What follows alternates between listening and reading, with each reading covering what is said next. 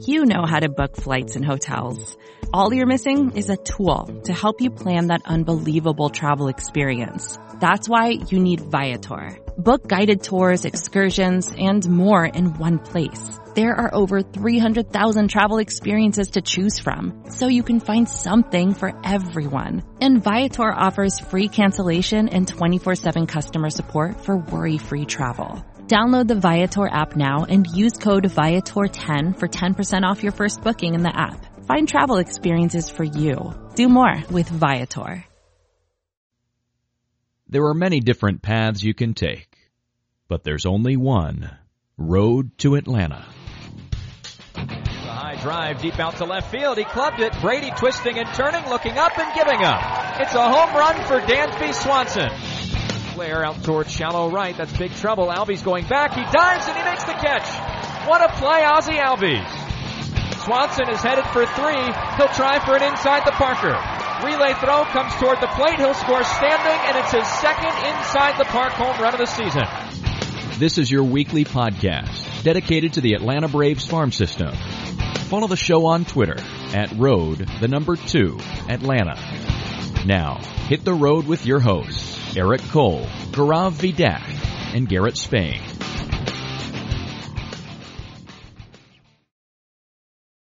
Ladies and gentlemen, welcome to the Road to Atlanta, a podcast devoted solely to the Braves farm system and Braves prospects. I am one of your hosts, Eric Cole. You may recognize me from work over on TalkingChop.com, where I am the deputy site manager and minor league editor.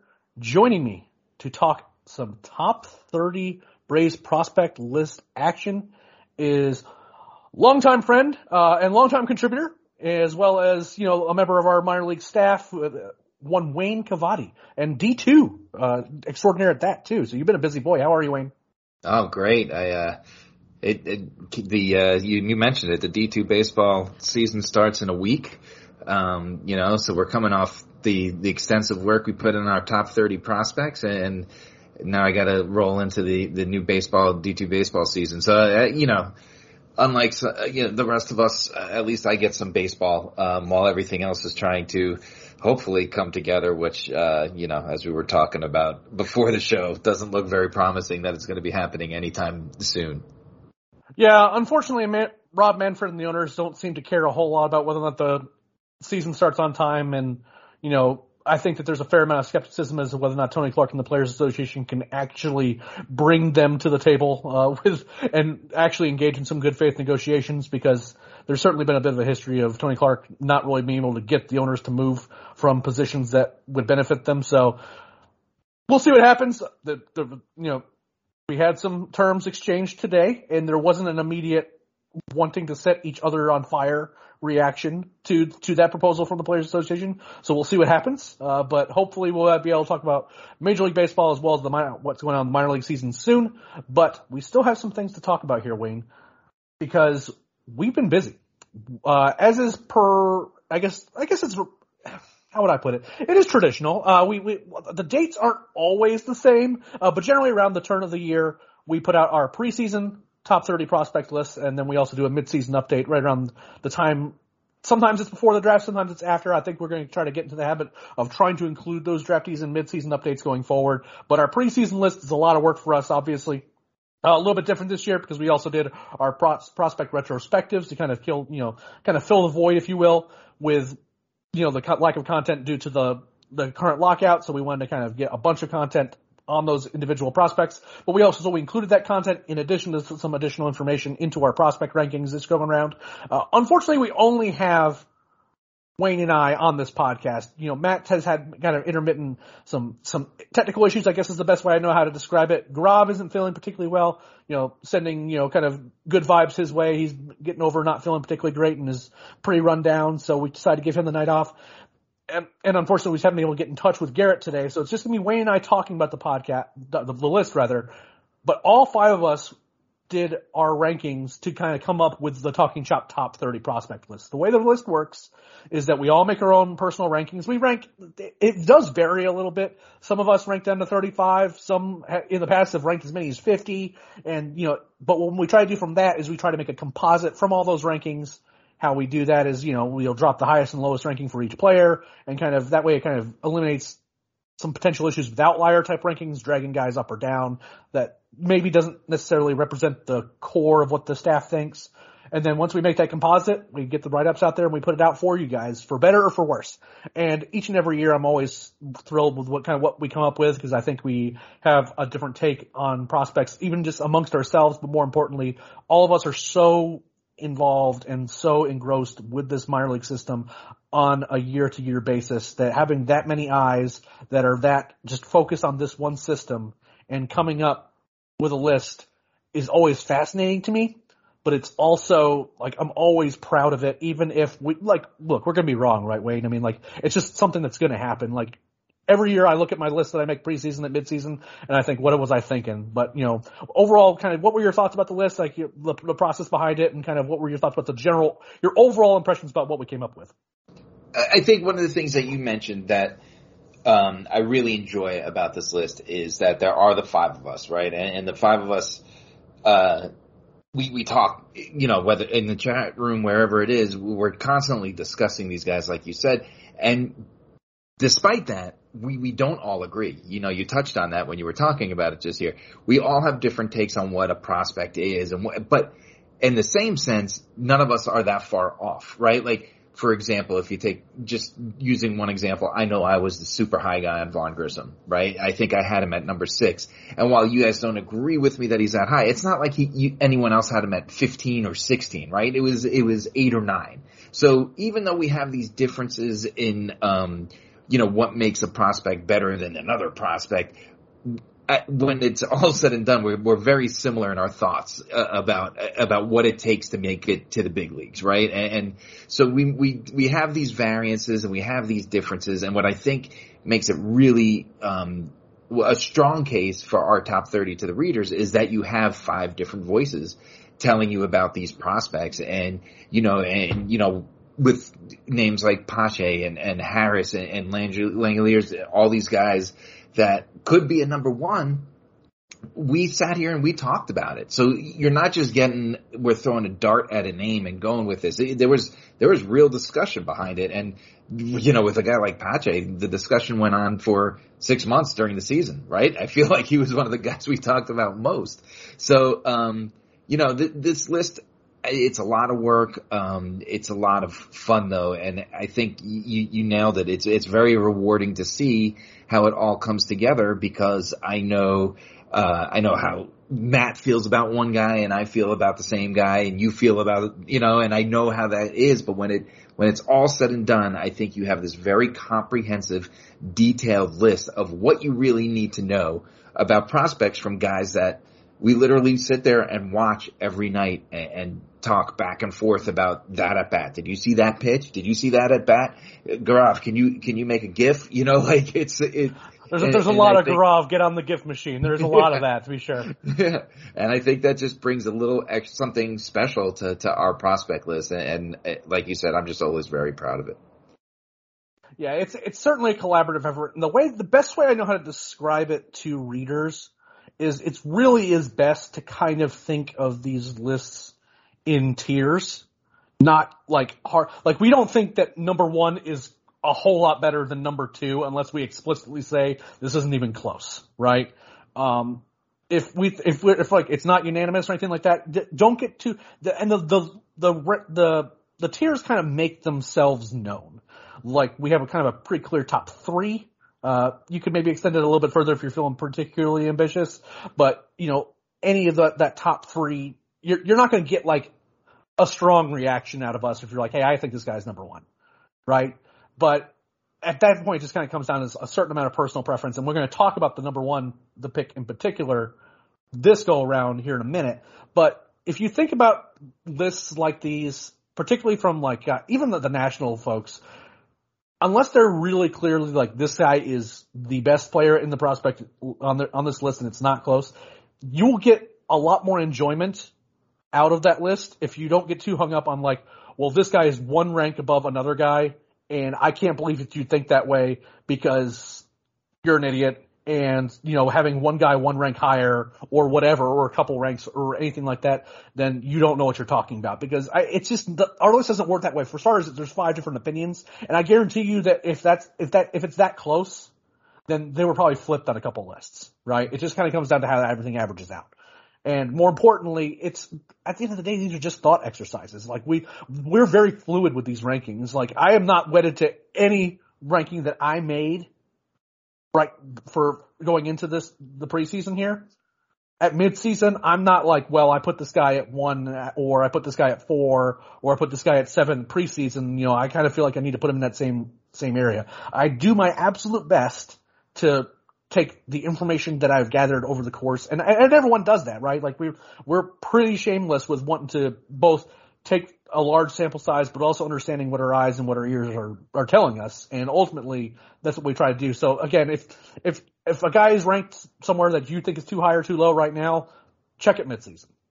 Because if they don't have a good season, they don't turn it, or or they end up lighting up the scoreboard, we're gonna know, and we'll be and it will be reflected, and just at the end of the day, it just you'll get a lot more enjoyment out of it. And at the end of the day, this is kind of just getting an idea of what's in the pipeline, who's coming up, what could, what could be exciting for the Braves going down the line. Because the, it's entirely possible that the best prospect of the the guy who performs the best in the majors, right, you know, from that's on our list right now of the top thirty, the guy who performs the best in his career could be outside the top 15, top 20. I could see it happening. Wouldn't, it would not, would not be a crazy notion at all. So I guess that's what I'm trying to get at, and we'll go ahead and just start this discussion now. Uh, fortunately, we had our vote on for number one. Wayne and I were on in different camps here, and I'm going to pitch it to you here, Wayne, because the Cristian Pache was our number number one overall prospect. If you want to get a sense to kind of where Pache, you know, who where the list is, make sure you go to the site to kind of go through and look at all of our rankings to kind of get a better sense for the context of this conversation, because this will make it a little easier to follow. But Wayne, what was your reasoning for putting Cristian Pache at one? Because you were one of the folks that did put him there. Yeah, yeah, and and you know, first of all, it's like you said, right? You could give me the one, two, and three guys, and, and I, I, you know, you you have Michael Harris, and, and I'm not going to say that's a terrible pick, right? Because uh, Harris is my number two. I don't think there's much separating them, but when it comes down to it, and, and you know I'm kind of the the curmudgeon of the group, right? I'm the older guy. Uh, I, am kind yep. of oh yeah, old man shouts at clouds. Yep. Yep. And, and, I'm more rooted in the and, and don't get me wrong, analytics are very important, but I'm much more rooted in what I'm watching, right? And for me, my problem, and and you know I've told you this time and time again, all all of you guys, is that my problem with analytics is that whatever analytic you like most you can counter whatever analytic is given to you, right? So like if you like WRC plus, you could be like, yeah, what is WOBA was this, right? And, and what eventually you, what you have to do with those numbers is know how to interpret them. And the thing with Pache for me, and this was my rationale behind it was the numbers weren't as important to me as the numbers didn't necessarily have to be um, out of the park, put it that way but they had to improve throughout the year because what we saw when we were watching was a change in swing, a change in approach. And when you change a swing, when you change an approach, you are going to have some more strikeouts, and Pache definitely struggled with a, with a more strikeout, less walk approach. He was a little more aggressive, but the swing and approach also changed throughout the year, and the numbers did improve.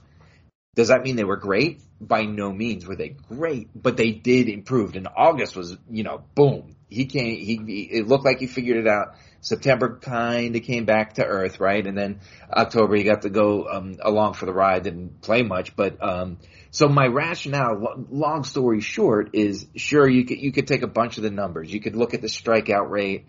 You could look at, at, at you know the OPS, whatever number it is you want to pull, and None of them are great, but they are improved. And from what we've seen with Ozzie Albies, with Austin Riley, he's 23, right? To, for me to drop him um, any lower than three, meaning not one of these three top guys, uh, that's a bit much to me, right? I, I don't think he's outside the top three in the system right now. I still think he's number one because of those changes, of those improvements. He was banged up at the beginning of the year. He was up, he was down. I think when we see a full year of what he could do, hopefully those that approach that everything sticks this year, and we're back to seeing we know what he could do in the field. We're not worried about what he could do in the field. What we want to know is that he could hit a big league baseball, right? And I think that we get to find that out this year. And as I said, you know, on Talking Chop when when we went through this, and, and you mentioned it. I'm not sold on this. Right, come mid season, if he comes out of the gate flat, it's a it's an easy drop for me. Right, he's not gonna. It's they. it's like you said. I'm not. I'm not glued to him at number one, and I'm not going to make this case that he has to stay number one if he comes out and shows us he can't do it. So that's kind of my rationale and why, where I am now and how I wound up with where I am. And it, it was, again, it wasn't, it didn't have to ha- be great numbers for me. It had to be much improved from the start of the season, and that's what it was. Yeah, Pache is such a weird case, right? Because on the one hand, the offensive numbers, especially the, in a small sample at the big league level, weren't good. Uh, but we're also coming off a weird year in 2020 where both it was a COVID year, so like what kind of development happens at an alternate site is debatable. And then when he was added to the Braves postseason roster, he was good. He was good in the postseason. People were excited about him. Then he comes out the gate and really struggles, then gets hurt, makes some adjustments at AAA. We start to see some really positive things in terms of like hitting the ball the other way and driving the ball the other way. What you're looking at with Pache is a couple things. One, the day that he has is that can qualify, he is a Gold Glove contender in center field. If he's not a con- if that is might be the floor, he might be the best defender in center field. Like full stop right now, right? If he was playing and starting in center field, he's going to get you a lot, a lot of defensive value, which lowers the bar for what you need from him offensively.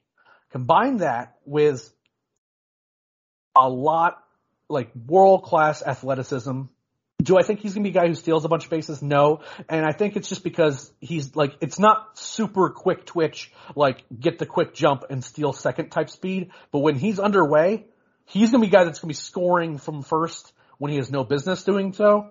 He, you know, easy scoring from second to on singles and things like that. That's the kind of speed he has, and it really helps in center field, obviously, combined with like just good reads off the bat, good route running, things like that. So, what does that mean for what what matters? I think that I love the athleticism. You have to believe a bit in some projecting on him even still.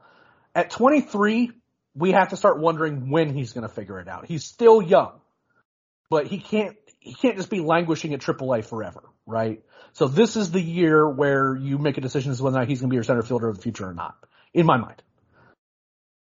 The question is his hit tool and it's an open question because sometimes he's looked, you know, his best numbers were at double A, a place that people don't really hit particularly well, and he hit pretty well. And we know he has raw power. He's a much bigger and stronger dude than people give him credit for. But maybe the best case scenario for him is a 15 or 20 home run guy.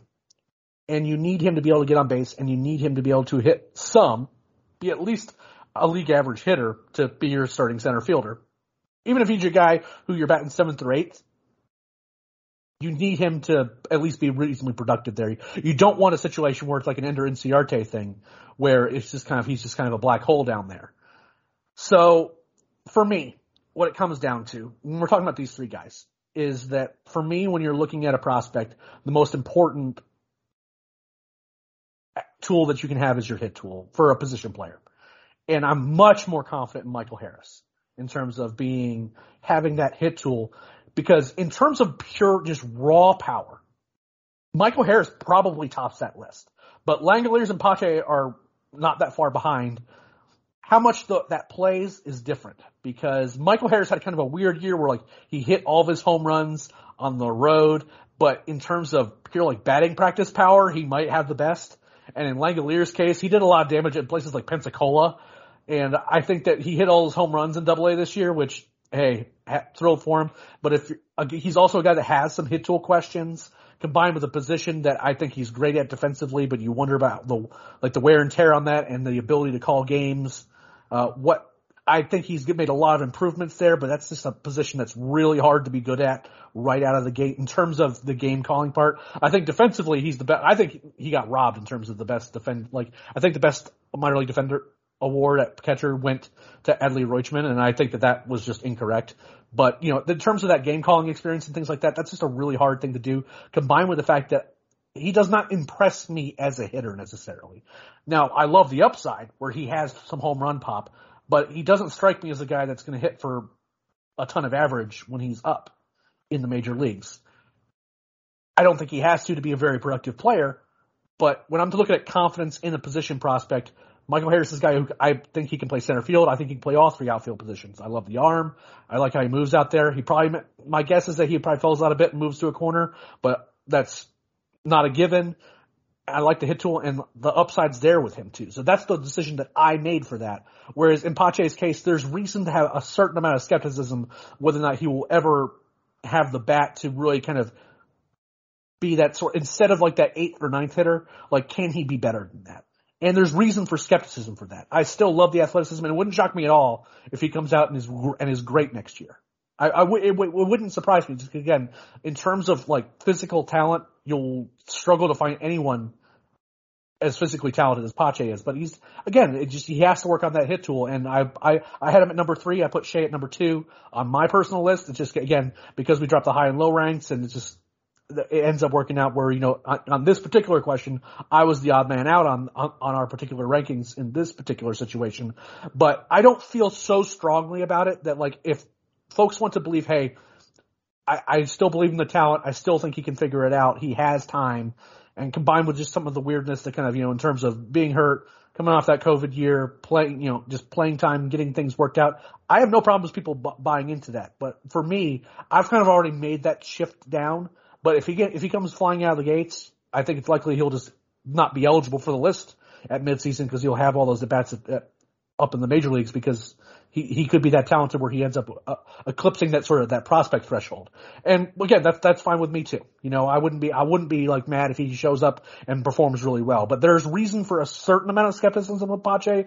But the number of people who are just like he's nobody, he's nothing. The Braves just need to trade him and get rid of him. I think those place, those people are demented. To, to be blunt, I think that they're absolutely demented to think that he's just never going to be anything and he cannot be anything because we're I don't think there's a full appreciation for kind of the changes he was making, what kind of physical talent he is, and just looking at what happened in 2021 and just deciding that's who he is. So that's kind of where I'm at. Um, and obviously, again, we we're not wait. This kind of speaks to the fact that amongst us in this tier of players, we had different opinions, and that's perfectly fine. We're all, we're we're we're we're thrilled to be in a spot where there's multiple opinions because that allows us to kind of give the best information that we know how to our to our readers and to our listeners. So Wayne, that kind of brings us to our next topic here, because I had some trouble at certain spots on this list ranking. Who are the hardest players for you to rank when you were making your list?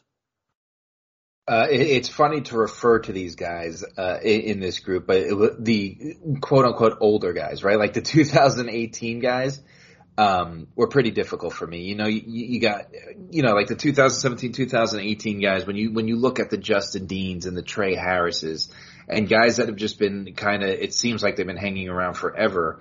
Um, even, you know, the Tucker Davidsons, you know, that, that, um, injured, not injured, looked great, didn't look great. And, and those guys that have been around and, and the reason for me was a, the 2020 draft class was, I think, well above expectation, every single one of them, right? For, for all of us, I would say.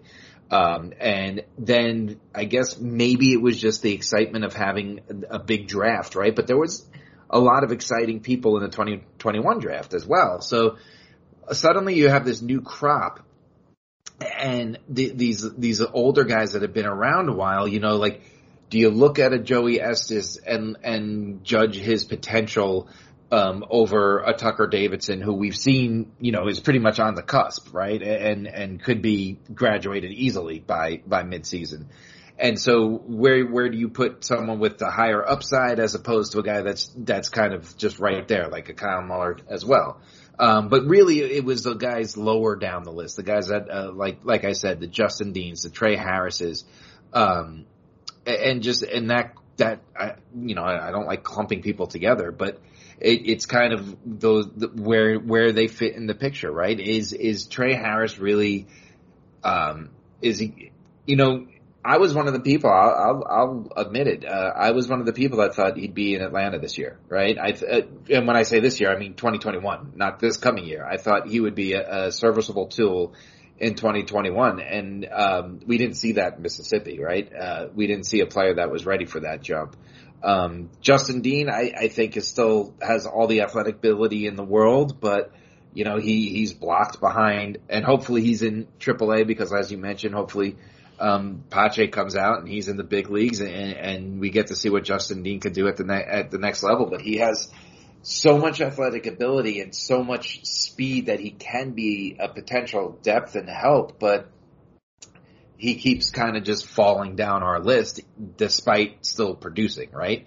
Um, so I guess that's kind of why those people, uh, were hard. And then kind of you just get to this middle of the pack and, and you have the, um, you know, uh, uh, the, the 2020 guys, like I said, and the 2019 um, guys and, and they're really pushing each other and it's, it's fun to watch right now. Um, so kind of going, I, here's a question for you actually that, that I think maybe makes these things difficult. You you kind of just mentioned it, right? It, it's very valid to be kind of hesitant on Pache, uh, but as you also mentioned, Langeliers and Harris, they all come with these question marks, right?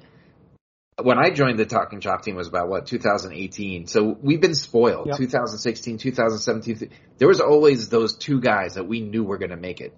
Is there that guy on this list now that you're that there is there the Ronald Acuna? Is there even the Oz, Ozzie Al- Albies? Is there the Mike Soroka? Right? Is there that guy on this list? And to me, there isn't, and that's why I think, like you're saying, to look at it at tiers, it's really all difficult if you if you look at it because there isn't that separation between the elite and then the next level. Um, so my question would be, do you see a guy like that, and do you kind of agree with what I'm saying there?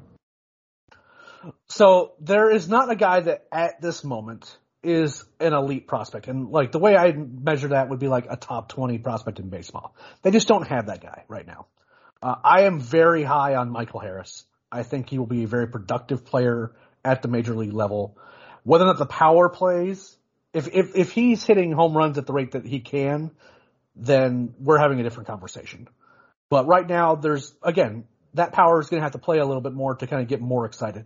Um, Spencer Strider is a major leaguer I'm just not, you know, whether or not that's as a starter or reliever, the fastball is just too good to not make it, right?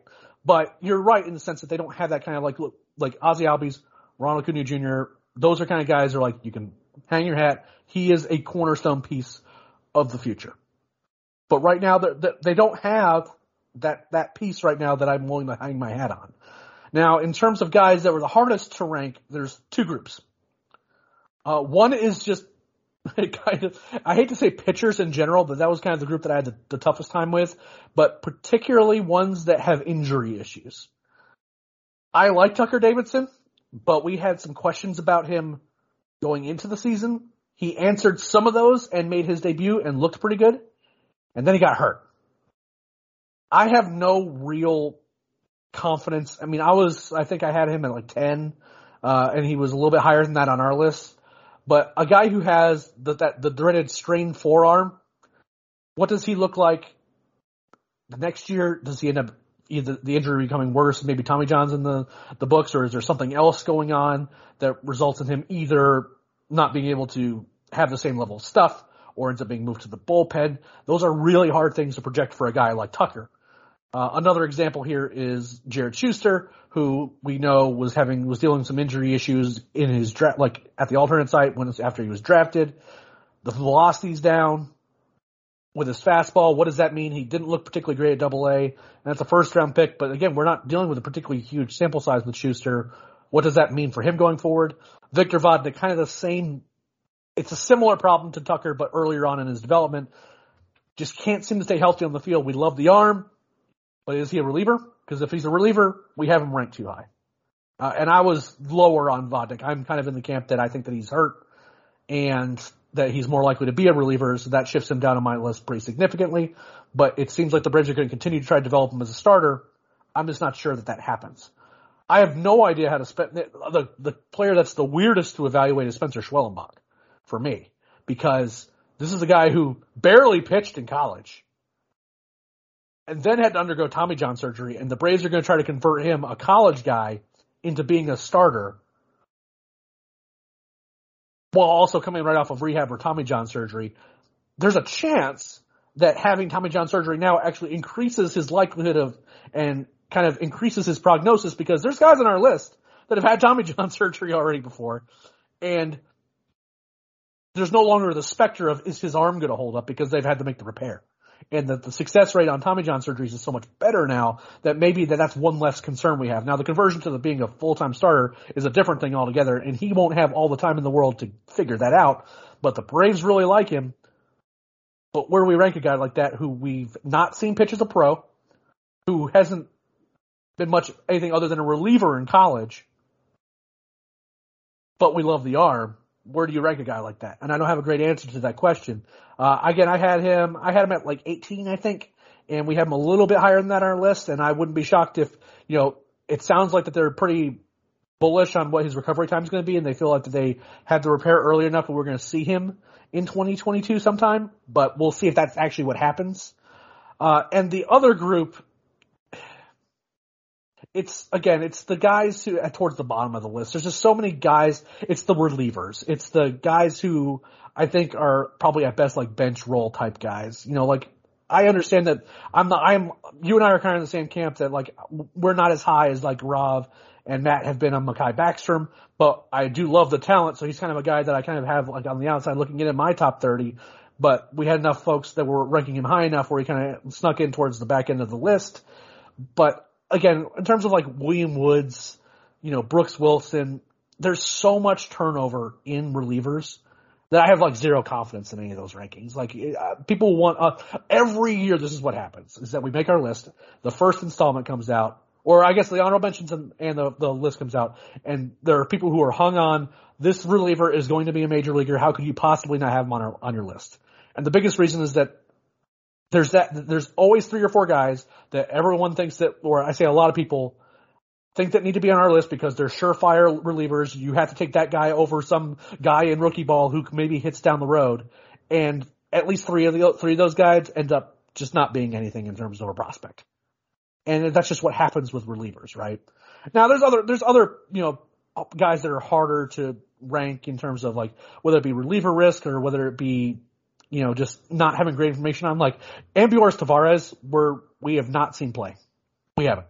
So we're kind of that's based on a bit on what we've a little bit of what we've heard, but also kind of where he was ranked in terms of an international prospect when he was signed.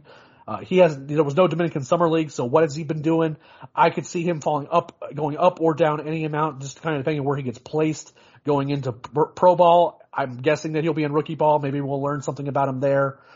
But beyond that, I mean, like there was there were some guys that were hard to rank, and I don't fault really. I mean, like again, there's probably 40 guys that could be top 30 guys. You could make an argument for them.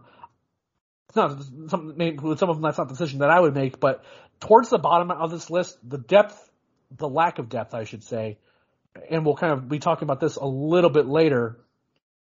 The depth on this list isn't as deep as you would think, and as a result, that makes ranking the guys at the bottom very speculative at best is the best way I know how to describe it. So again, don't get hung up too much on like, you know, you see a guy at 28 and then you see a guy that you really like that's not ranked.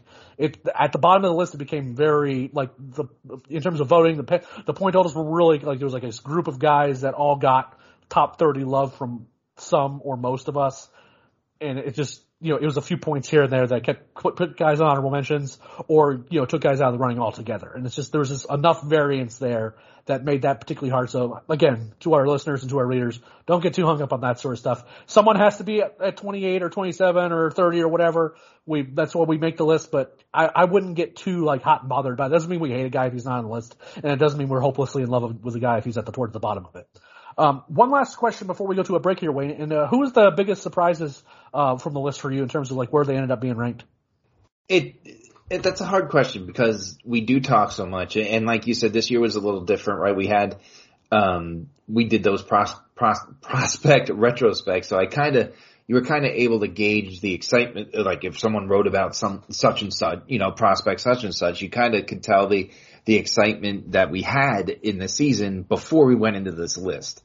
Um, one of the guys is definitely Diaz, Indigo Diaz. Uh, you know, and it's very much for the reason you said. We're not you know, we've had the AJ Minters, we've had those guys and they've never been on our list before. And, and, and I put them on my list. I did. And, and like you said, it's not something that I'm, uh, accustomed to doing. So I was surprised to see that everyone was kind of on board. Um, and that he, and he ranked so, uh, I say highly, but you know, it's 25th, I believe he was, but that, that's high for a reliever for all of the reasons you just said. Um, and it, it's just with this group of, of people, um, that we've talked about you know, not, and we haven't had relievers before. It was surprising to see him make the list. And, and in his case, uh, you know, if he catches lightning in the bottle, uh, he is a, he'll be a big leaguer. They'll keep him up in that stint. But like, it's like you said, that's so volatile. How long will it last? Um, and then it doesn't, this is gonna, I don't know, I want to make sure I word this correctly. It's not surprising he is at number four after the season he had but the fact that Spencer Strider is the number four prospect in the Braves is, wild. is surprising, right? So you like, yes, totally number four. That I believe that's where where I I had him myself, and that's where he wound up on our composite. But if we're going back to draft day, there is no way I saw Spencer Strider coming out and becoming the number four prospect this quickly. And I think you could say it about, you know, uh, Bryce Elder. Jesse Franklin was a guy that got injured the day before opening day of the 2020 season. So not only did he was supposed to come back three months into the season, and of course there was no 2020 college ball, baseball season, so he didn't play any college baseball. Didn't get, then he gets drafted, and then sure he went to the alternate site, but again, you know, it, it was the alternate site. And then he comes out and he had those two ridiculous months. And granted, he did cool off at the end of the year, but he showed us plenty that he can that he can handle professional pitching. And you know, so we're we're looking at the five guys that uh, I'm sorry, the four guys that got drafted in there, and and, and Strider, Elder, and Franklin are, are, are all right there in the top. So um, really, just the the the instant quick success of that draft class. Uh, especially highlighting Strider being the top five prospect, um, with with all the struggles that they went through and the fact that they even Elder, right? Bryce Elder, he's a bulldog oh, type we're, guy. We're we're going we're going to be getting to him because you and I are fighting over that one. he's he's a bulldog type of guy, but he deserves the ranking that he has. Um, so yeah, I, I would say that the entire 2020 class in a whole highlighted by by Strider and the fact that that we did have that reliever, um, you know, crack the list. So those those would be my surprises. So this is the part where Wayne and I fight. I will say that generally speaking, we are in the same tiers with guys. I think that's fair. We that, that and I'm look, kind of looking at the spreadsheet now. We're like again, there's a little bit of variance here and there. That's whatever. The one player that for me personally, I think that our composite ends up quote unquote getting wrong in the sense that I think we might look back and go, that guy should have been higher, or we might go back and the results might not match where we have him on our list, is Bryce Elder. Uh, I was the high man on Bryce Elder. I put him at number five. And this is a guy who starts the year double at, at high A. All of us didn't have particularly high expectations for him. Um, again, it's kind of one of those college arms. We thought we liked the slider. We thought that he was just going to be a, a guy who has some pitchability, may not strike out as many guys as we'd like, but would get a bunch of ground balls and pitch well. We wouldn't have been shocked if he made the major leagues. All this guy did was exceed our expectations and make adjustments in every area that we had questions about and pitched his all his way to double to triple A and pitched well everywhere. Right? I don't think I don't see him as the number 10 prospect of the system. I'll just be front. I think we got, I think we have him too low. But this is where the kind of how things get interesting and kind of how we evaluate guys. Generally speaking, we have guys in very similar tiers. That is not what happened with Elder. There was a group that had him significantly higher, and then there's a group that had him significantly lower. Wayne, why do you hate Bryce Elder? Let's go I ahead actually, get it out there. What, let's go ahead and get it out there, Wayne. First of all, I definitely don't hate Bryce Elder, and a you know that. I'm sorry, that, Bryce. I'm sorry for Wayne. I apologize. you know that me, you know, particularly in our group when it comes to draft day, I, all I want to see is college players. You know that that's yep, my forte. Yep. So I yep. was excited. You know, we got a pitcher from Texas. You know, I, I'm excited right there. Um, he, I definitely think I, I'm too low on him. You know, looking at it now, I do. But it's kind of what I tried to to explain is that there's just um, there's I don't want to I don't know how to use the word. I don't want to say more excitement. Uh, there's more upside to the to, to some of the pitchers. Sure. I I think in front of him, but that's not the. It's it's like I told you. This was you know in our private chat, and I and I hold firm to it Bryce Elder's going to be Randy Wolf, right? Right. We're going to 15 years from now, we're going to be like, wow, that guy's still in the big leagues and he's still winning and he he's going to be he'll have like this probably all-star season at age 35 because that's who he is, right? He's not flashy. He he's not but he's a bulldog and he just gives you innings and there's so much value in that. But um that doesn't mean he's the shiniest car in the, on the lot, right? And I do think he that, be- that that is hundred percent true. If, when you're watching him, it's like they're pretty easy games. Right. But it's not, he's not blowing but things, but the slider can get some pretty silly swings, but beyond yeah. that, like it's just, he just gets the job done.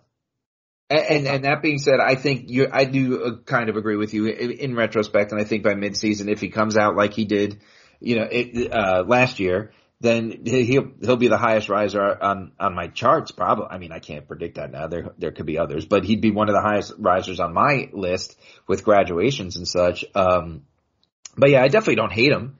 Um, and, and I think he has a ton of. I'm kidding. I'm, I, know, I know you don't hate him. Well, look, when, when Bryce Elder starts come up, like all of us are paying attention, right? And it's, yeah. it's weird when you start thinking about these lists because you have to start thinking a little bit about projection. And, you know, like is, like, is this, how much better will he get? You know what I mean? Because we didn't yeah. expect this. We just kind of thought he was just going to be a guy who's like a steady riser, ends up pitching in the big leagues, and he ends up being significantly better than that. Is this really, really who he is? And I don't have a great answer to that beyond the, I, we saw the adjustments. We saw the swing and miss that he was getting, which we did not expect. Like when he was starting at Rome, those first few starts, it was just a bunch of ground balls. You know, pitched, pitched perfectly reasonably. We, no one, there was nothing that we're like, yep, that's Bryce Elder. That's what we thought he was going to be. But then the numbers just getting better and better, and like his sequencing is getting better and better. And as he was going against more advanced hitters, like the results were better and better. So I, I, I, I pick a little bit. I, I, what I, I guess what I'm trying to tell our listeners is that, you know, I pick on, I'm picking on Wayne a little bit, but at the same time, this is the guy, this is the type of guy where right now we have him a little, uh, like on the top, like at number 10 if he like doesn't make the the club out of spring, which by the way isn't a crazy notion. The biggest problem is that he's not on the 40 man roster, but he's already at AAA, so it's not it wouldn't be a crazy notion, especially if he pitched well, that if he that he would make the, the big league club early in the season. I would not be shocked if at our midseason update that Bryce Elder is like firmly in the top five. Wouldn't shock me at all. Because he's that kind of guy with that kind of helium and the kind of year he had last year. He's already on our radar if he just can continue to show that he, like some of these, some of these numbers and what we saw is real and sustainable, he absolutely should have the stock jump. Now at the same time, if he comes out and all of a sudden starts getting shelled as kind of a guy who doesn't have a ton of ups, like quote unquote upside and doesn't have that, that electric stuff, he's a guy that we might keep him there. He could move down. That's that's just that's just how these things work, and that's kind of what I try to get at is that there are rankings that I think that we have we we look at the composite, and all of us are like, yeah, I, I kind of wish this guy was a little bit higher, a little bit lower, because we feel strongly about our own personal lists. But we're not so wedded that we, like we're and we're certainly not so arrogant as to say that these guys can't prove us right or wrong at any given moment, because that's you know half the fun and half the heartbreak of following prospects is that they 90% of the time we're not right and that's just how it goes. Uh, there's just there's so much attrition.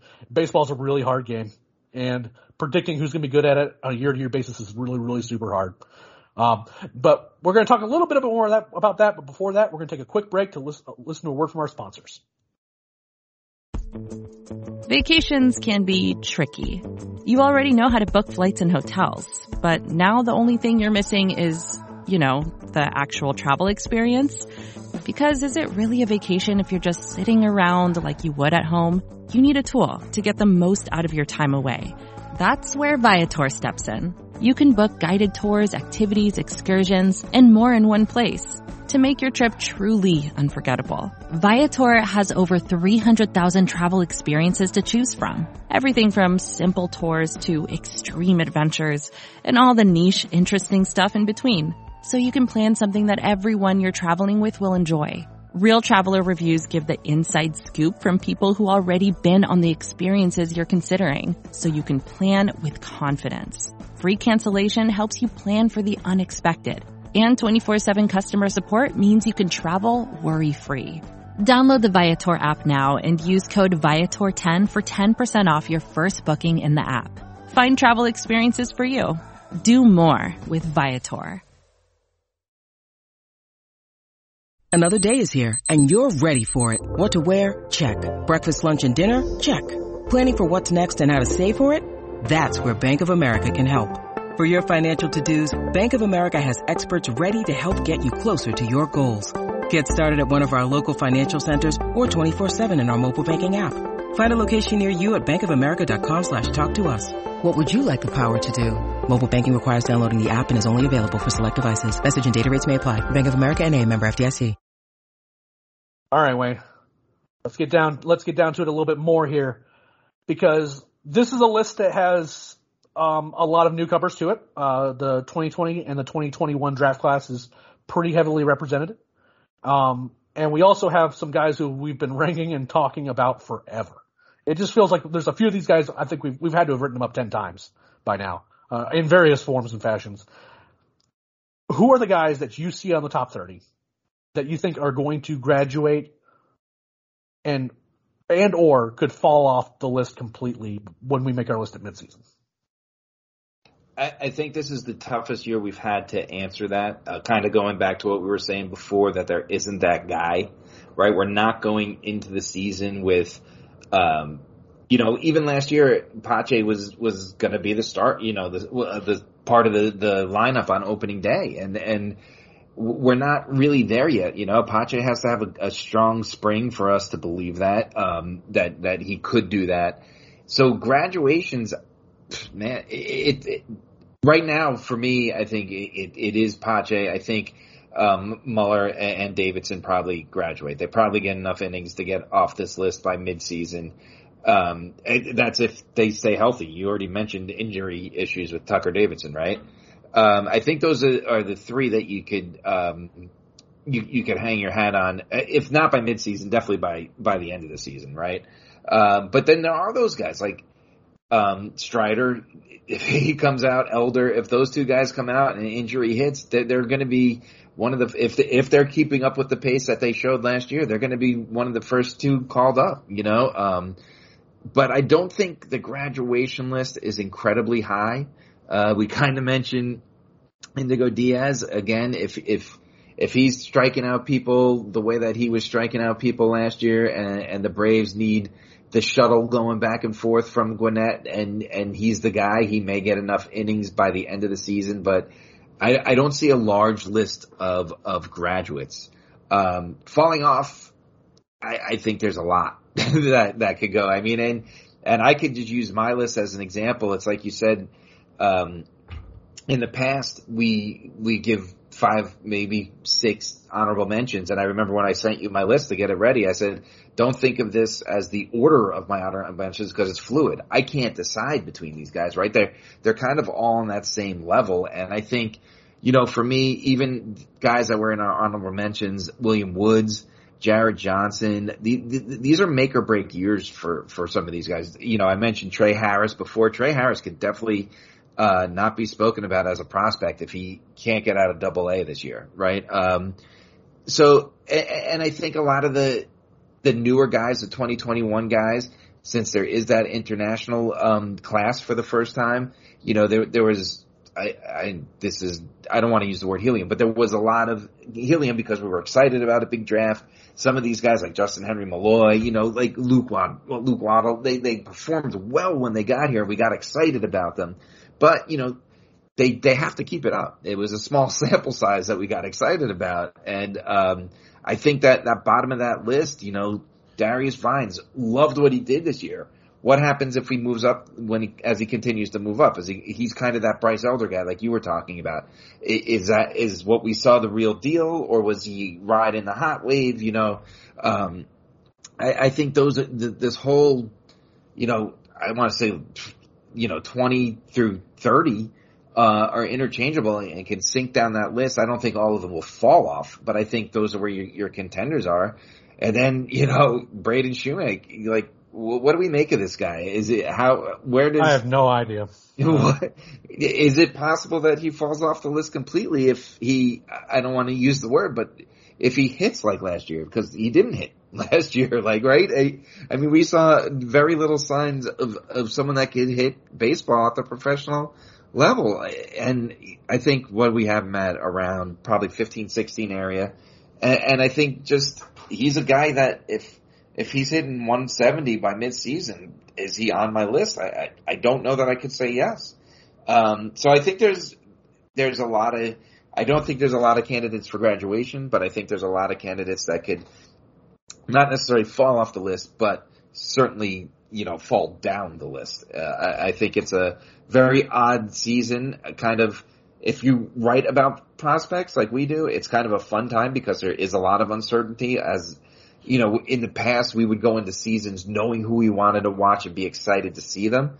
Now it's uh, like we have no idea what's going to happen, like you just said, you know, and, and, I think that adds a little excitement because we don't know what to expect. And it's like you said, none of us are cemented to the, this list. And, you know, watching the first three months of a season by the time we get ready for midseason prospect list, it's fun. It keeps it interesting and, and trying to figure out what these guys are and, and who's, who's for real and who's not. So I think there could be a lot of movement on our midseason list this year. So I think you're right on the names in terms of the most likely. I think Pache is likely to graduate. I think that the next group is, I think one of Kyle Muller or Tucker Davidson will graduate. I don't think both. Um, I think that there's just not enough spots in the rotation to make that happen. Or I'll put it this way: if both of them graduate, then something not great happened at the major league level if that makes any sense. And I don't want to predict that because I'm wanting good things to happen for the Braves. Uh, but it, it's possible, but I think one of those two graduates. After that, Spencer Strider and Bryce Elder are the next group of, I don't think it's particularly likely, but I think it's possible that they could graduate. Uh, there's an outside shot that Drew Waters both hits a ton and gets a bunch of at bats. I don't think that's, I think that's even less likely than Elder or Strider, but you know, again, those are kind of the guys like we're talking about guys who are like on the 40 man roster or in close proximity to the major leagues. Those are kind of the most likely guys to graduate. Um, in terms of guys that would fall, that could fall off, uh, the two things that for me that will make a guy fall off are like injury and particularly injury uncertainty, like the mystery. Like we just haven't seen that guy in three months and no one said anything. That's very rarely a good sign, right? Um, so I could see a guy like Victor Vodnik as an example who has had injury issues. The two seasons that he's played, he's had them both seasons. And it's not anything that's like, you know, wow, his arm fell apart or anything like that, but he's had trouble staying healthy. If you combine that with reliever risk as a guy that if he's in that middle tier, that I could see falling way down if he can't stay healthy. Then there's guys like Trey Harris who are getting older, we're already kind of older pro- draft prospects to begin with. Trey Harris had a great year and shot his way out to, to double A, hitting whenever he made his full season debut, but wasn't particularly good at double A. I could see him falling off the list. And then there's the guys who are like day two draft picks, like the Cal Conleys, the Luke, Luke Waddell. I think Luke, Luke Waddell's pretty safe, but like the Justin Henry Malloys, the Cal Conleys, those types of guys are the ones that I wonder if we're going to be talking about at midseason as being top 30 guys. Uh, right now it's just kind of like these are productive hitters, college guys who have a bit of track record. They're relatively easy to slot at the back end of a top 30, but not ones that I feel particularly great about. Uh, I think of that group, I think Waddell is probably the better hitter of all of them, and I feel like he'll be on there. But like, got, those are the kinds of guys I look at, and I think that it's, I think one guy that circled for me as a guy that I think we have overranked in the past, uh, and I, we may even have him overranked now is Mahki Backstrom with the caveat that I see the bat speed, I see the raw power, I see the physical talent there. I could see him shooting up the list, but I could also see him falling off the list completely. It just depends on what he looks like this year. Had a pretty good pro debut, did not look good this year. Uh, even, you know, the, the, the few balls he did hit out were absolute tanks, but overall wasn't getting the job done. He was drawing a bunch of walks. So what are the Braves working on with him down there in rookie ball, what's going on with him in the off season, what does he look like going into the season. This is a big season for him in terms of how quickly he could, you know, shoot up a list one or the other.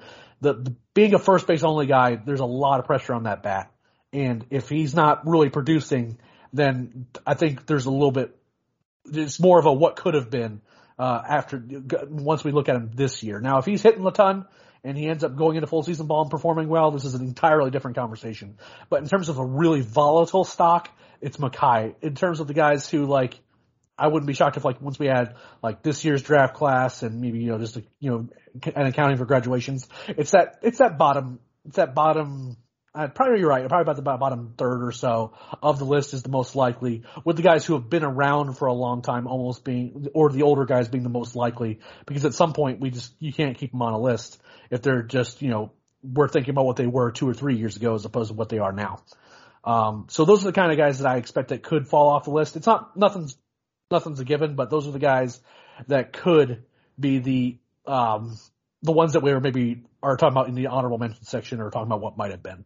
Uh, I think there's zero chance that Braden Shewmake falls out of the top 30, but I'm with you. Uh, the one thing I thought that guy could do was hit, and he didn't do that this year. Uh, and I didn't think he was a shortstop, and now I think that he is a shortstop. So, you know, who knows? Maybe he ends up being like a 30 home run guy next year, and I'm wondering what the hell's going on at all. But, you know, he's definitely a guy that he's kind of a really weird one to kind of look at.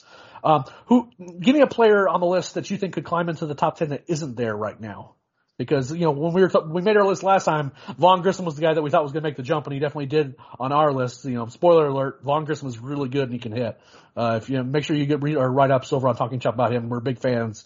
But if you're looking at a guy that's in the top, like not in the top 10 right now, but probably could, has a very good chance of making it at the, at the midseason list, who do you think that is?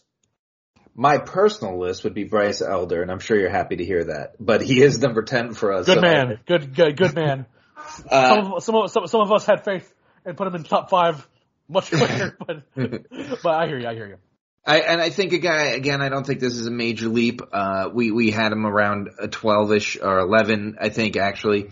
But you know, I kind of we we've been on a couple different shows and we've talked about it. I think Estes, Joey Estes, I, I, it's not a matter of jumping in the top ten. I think he jumps into the top five if he pitches anything like he did last year.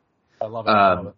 So yeah, saying saying the number eleven guy jumps in the top ten isn't a big stretch, but I, I think he I, I think he's on the national stage, right? I think we're talking potential top 100 prospect by midseason if he comes, like I said, if he comes out um, like last year, and depending on again, depending on the graduations, if you if we get rid of Pache, if we get rid of just one, like you said, like Muller or or Davidson.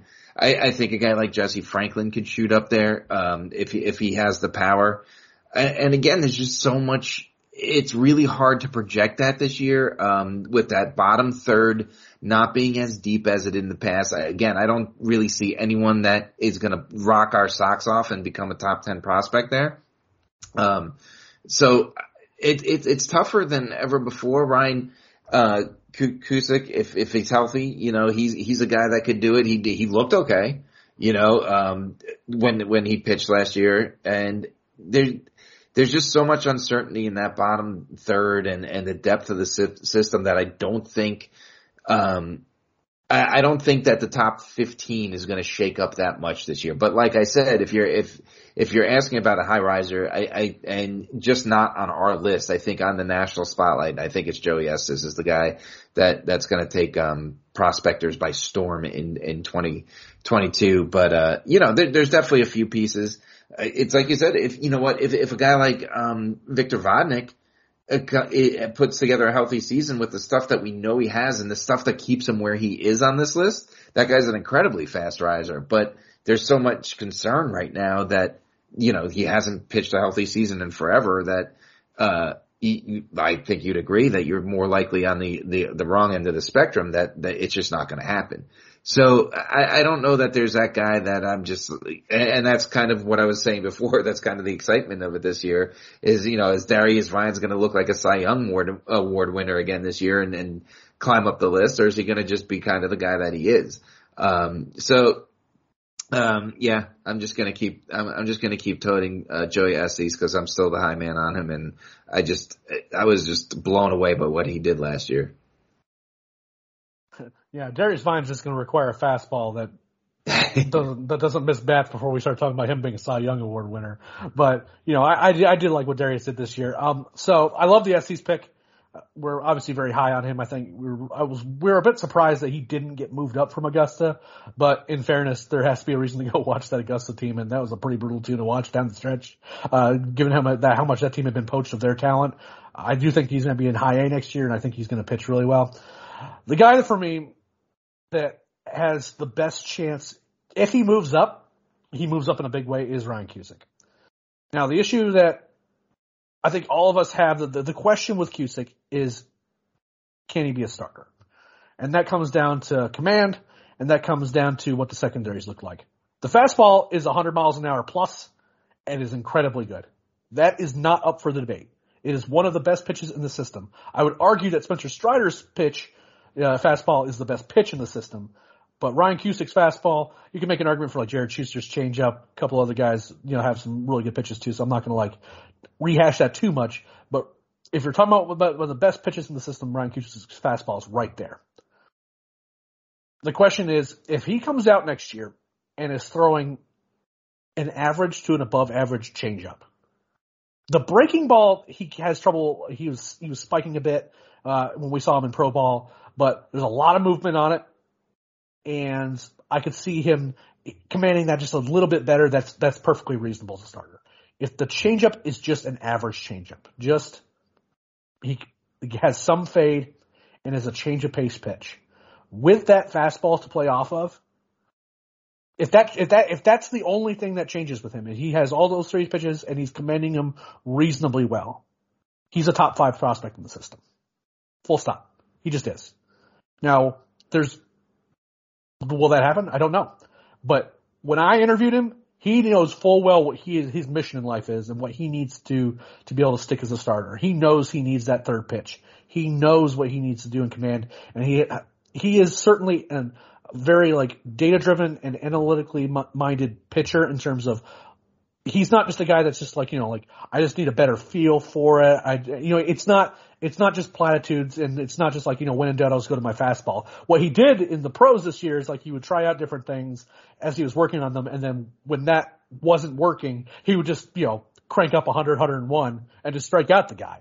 And I perfectly, I respect that completely, right? Like, you know, you're just trying to work through things and at the end of the day, he can always lean on that fastball and against low A hitters, they have no shot, I shot against it. He knows he can lean on that, but he's very diligent and understands that that's not going to be the case as he moves up. And I would not be shocked at all that if he has secondaries that are again, just workable, not below average offerings, you, you want them to be at least average or, you know, above average but he doesn't need to throw Jared Shuster's changeup to be a major league pitcher and a good one.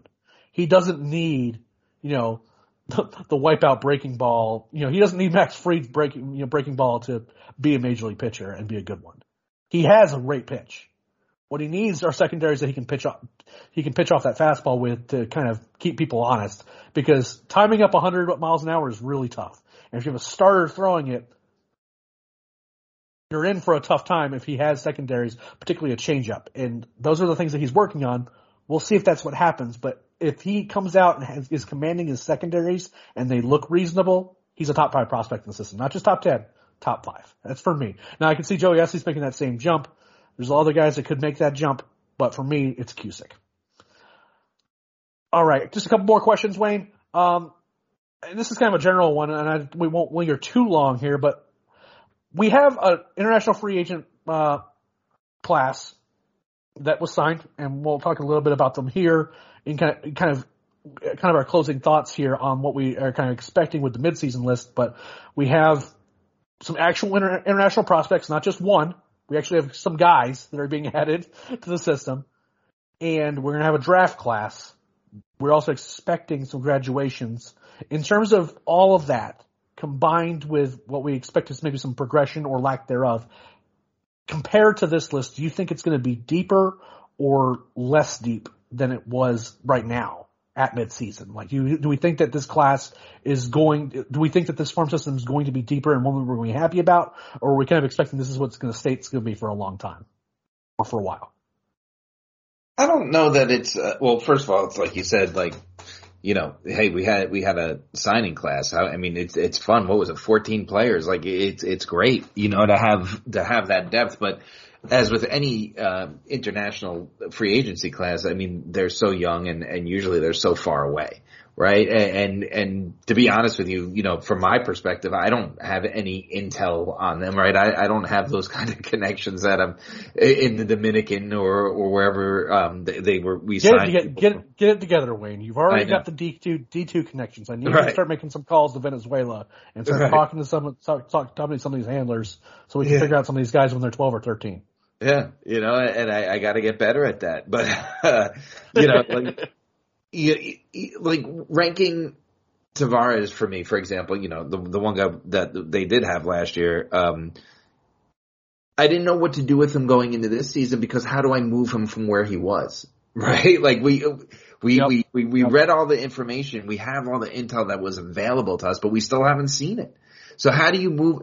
you- You're still excited about that guy. So how do you move him up or down the ladder? And and obviously, I think um, Benitez and, and Glod are, are going to definitely add uh, be top thirty guys by the time we we get to the midseason. I hope, right? I mean, we got they're, they're definitely two exciting guys that were highly ranked wherever you looked. That you know, Baseball America, whoever ranked um, international free agent classes, they both were were highly ranked. They they both cost a little bit of money.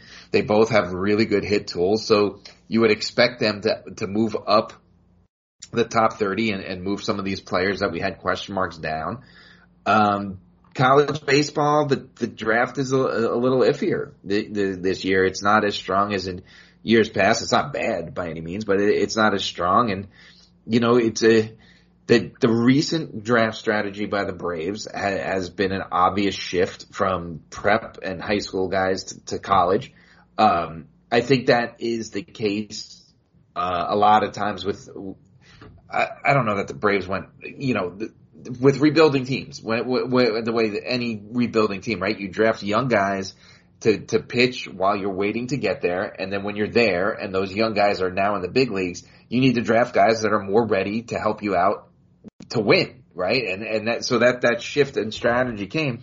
So you wonder where the Braves, if this is just the way that this current regime is and it's going to stay college heavy or if now because the Braves kind of have this that they're going to start rebuilding the depth because there's no two ways around it. The Braves need that depth, right? The, the, the, the depth of years past is no longer there.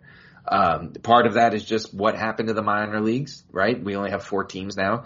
Um, and, and there's less players and, and that just came, was part of the territory.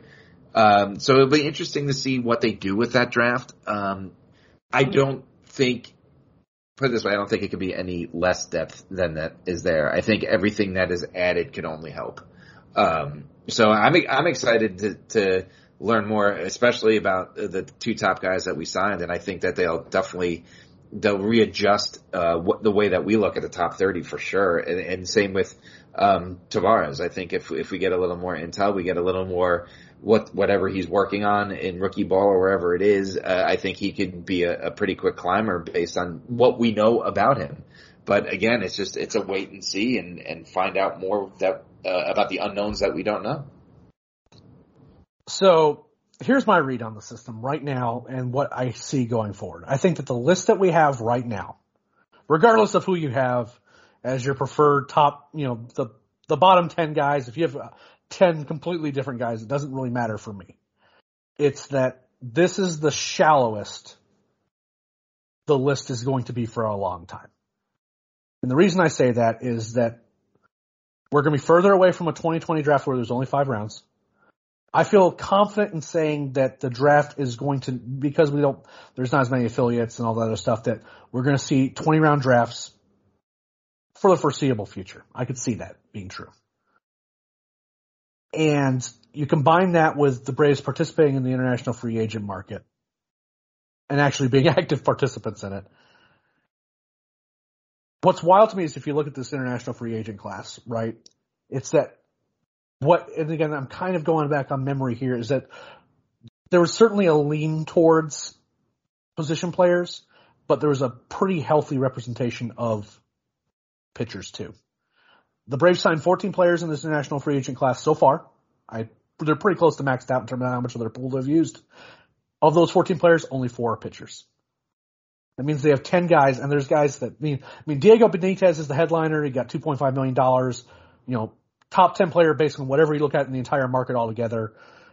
You know, does he stick it short? Does he stick it third? Does he end up in the outfield, second base, whatever? We're not even close to having those conversations yet because these are kids at the end of the day. And more importantly, a lot of people haven't even seen these guys do much of anything for a while because travel restrictions are just so tough getting in and out of Venezuela, you know, with COVID and all this other stuff. So we're far away from projecting kind of how good, you know, how good could he be. Douglas Glod, the outfielder, more of a physically, he's probably a little bit more physically maxed out in terms of like, we don't see him going another six inches or anything like that, but as a track record of hit, hitting, you know, he got paid over a million dollars.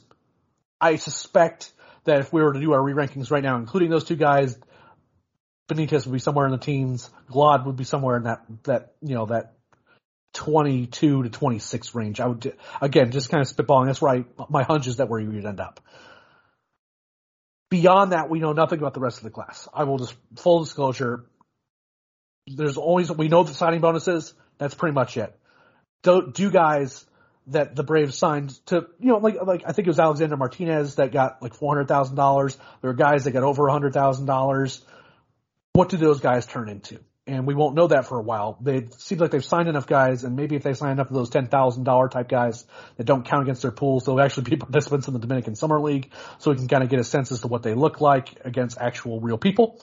Those are all important considerations. I'm really curious as to kind of how this goes because this is a really heavy position player class, and that's where you can get your depth. The Braves are good at finding pitchers. They can find useful arms especially in the later rounds of the draft, guys who can be productive. It's what these position players do. And I think that there's only a risk of upside with this group because I think that they'll consistently with the draft, it seems like what Dana Brown's strategy is, is to kind of really lean on college performers, take some chances on day two specifically on day two with a couple overslot guys are prep bats as kind of projects. You know, that's what Tyler Collins was. Or in the you know, for pitchers, you look at AJ Smith Shawver, who's you know again a really high ceiling arm that is raw. Uh, and Adam Shoemaker is another example. Those are taking a, like spending going overslot, spending a little bit of money and getting those kind of not the marquee prep guys. I don't see them in like the first round picking a prep arm or a prep bat unless it's someone that has no business being where they're picking at the bottom of the first. They're just not, that's not where they're playing. They want guys who are going to be ready to contribute sooner rather than later on those day one picks. But they're going to continually get those guys and those are continually going to be guys. Maybe they won't be immediately top 10 prospects in a system when they're picking them, but they'll be in that mix.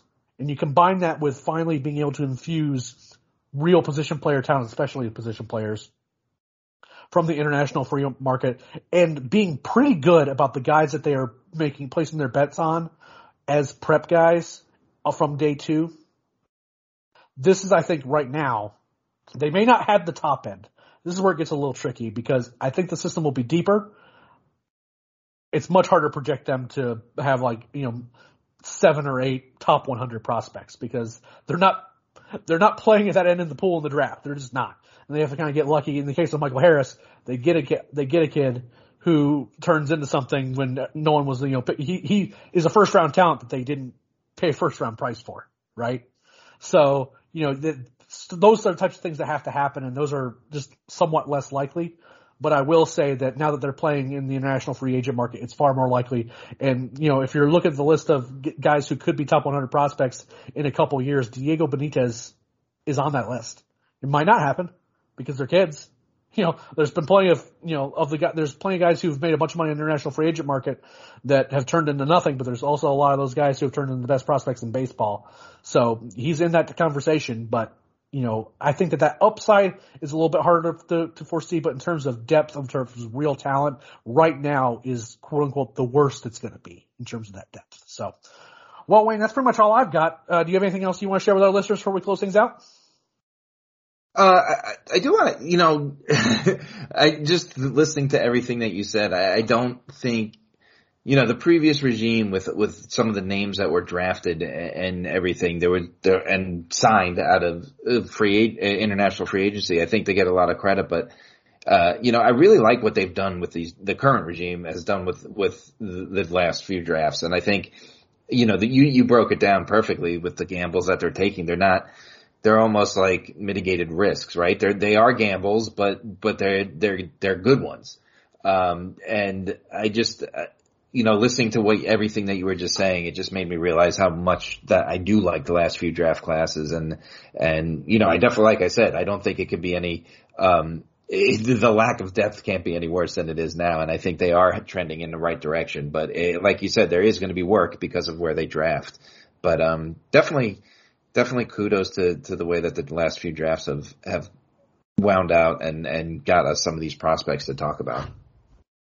Yeah, I mean, I w- and I certainly don't want to characterize them as completely risk averse, right? Because I mean, like, there's like things about Braden Shewmake's profile that, you know, was he a first rounder? There's a lot. There's you know, if you look at track record from the SEC, but at the same time, like, he doesn't like automatically strike you as like, is he going to be like, you know, someone that you want to spend a first round pick on? Um, you know, Beau Phillip was obviously that, that, that pick hasn't really worked out. And then you look at some of the pitchers, you know, you could, you could quibble as to kind of who they should have picked. And no one can convince me that this year's draft class with Ryan Cusick, who again, there's real reliever risk, but high reward and Spencer Schwellenbach as a pitcher. That's a risky pick. I don't want to characterize them as risk averse, but they certainly seem to be wanting to go towards guys who, if, if they're going to contribute, it's not going to be five years from now.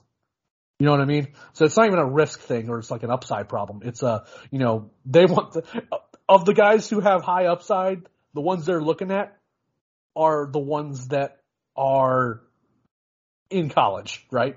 And you know, but I, I tend to agree. I'm I've I find myself liking those draft class. The the 2020 draft class in a five round draft the, the, with four picks. They I don't think they could have picked better four. You know, it, it's it's strange to me that of those four players, that Jared Shuster might be the worst. I'll put it that way.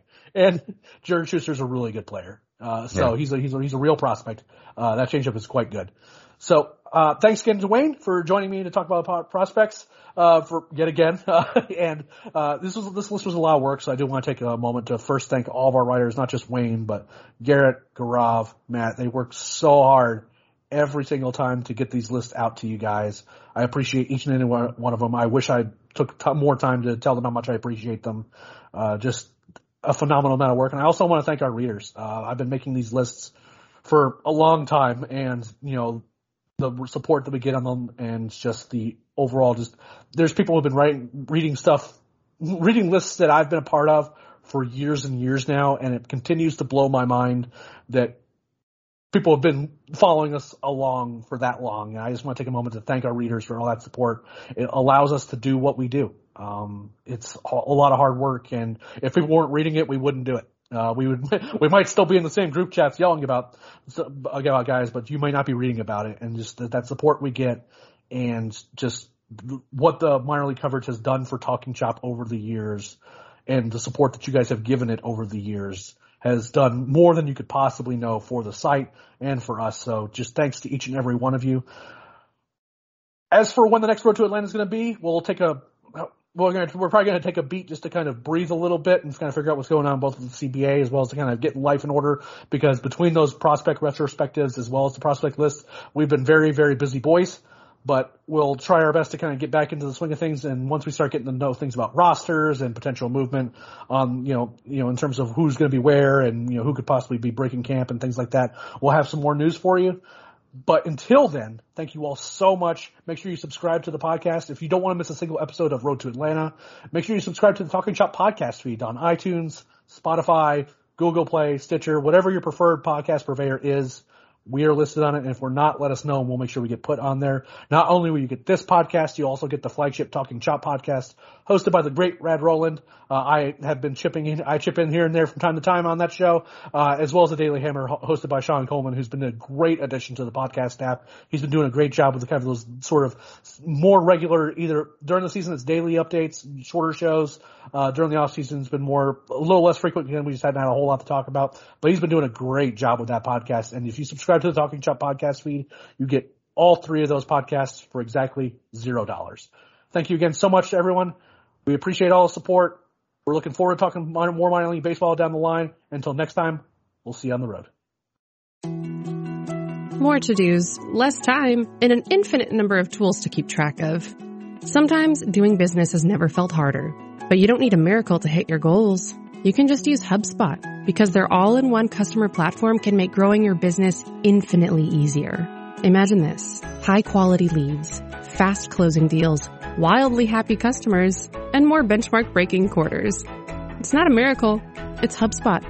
Visit HubSpot.com to get started today. Claude 3 from Anthropic is your one-stop shop for enterprise AI. With models at every point of the price performance curve, you no longer have to make trade-offs between intelligence, speed, and cost. Claude 3 Opus sets new industry benchmarks for intelligence. Sonnet strikes the perfect balance between skill and speed. And Haiku is the fastest and lowest cost model on the market, perfectly designed for high volume, high speed use cases. Join the thousands of enterprises who use Anthropic to navigate this new frontier. Visit anthropic.com slash Claude, C-L-A-U-D-E today. Jumpstart your genius with Claude 3 by Anthropic.